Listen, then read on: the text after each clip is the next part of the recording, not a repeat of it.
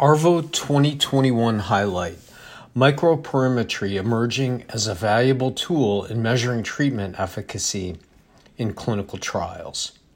Vision tests typically used by eye care professionals may be useful in the initial diagnosis of a retinal disease, but they're often not well suited for tracking disease progression or determining if a treatment is working in a clinical trial. For example, tests of visual acuity and visual fields may not change much over time, even though a condition is progressing and vision is diminishing. Also, the results from these tests can vary considerably, even from day to day.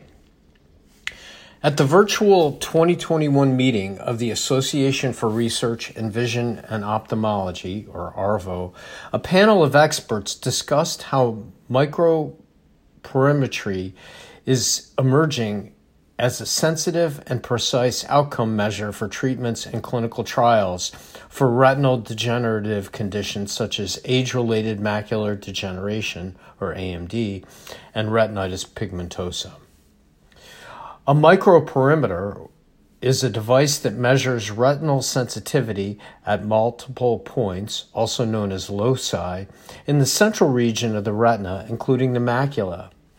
A test using a microperimeter captures changes in the size of the area of functional vision and changes in sensitivity at various loci within that area. Wiley Chambers, MD, Director, Division of Ophthalmology, Office of Specialty Medicine, Office of New Drugs at the FDA, said that a mean change of at least 7 decibels in 5 loci or more captured by microperimetry would be considered clinically significant. Karl Csaky, MD, PhD, a senior scientist at the Retina Foundation of the Southwest, discussed how microperimetry can be used to more effectively measure disease progression and potentially treatment efficacy for people with the advanced form of dry AMD known as geographic atrophy, or GA. People with GA have central vision loss caused by degeneration of photoreceptors and retinal pigment epithelial cells in their macular regions. When doctors take pictures of the back of the eyes of GA patients, the GA appears as an ominous dark spot where cells have degenerated. Disease progression has traditionally been evaluated by measuring the area of the growing uh, atrophic tissue. However, Dr. Csaky noted that beyond the outer edge of the GA is a transition zone where photoreceptors have lost some sensitivity but haven't yet degenerated. Conventional pictures don't capture retinal sensitivity or changes in the transition zone. However, microperimetry can assess changes in sensitivity over time. Furthermore, microperimetry can be used to evaluate the efficacy of a treatment designed to slow disease progression by capturing retinal sensitivity changes over time in a clinical trial.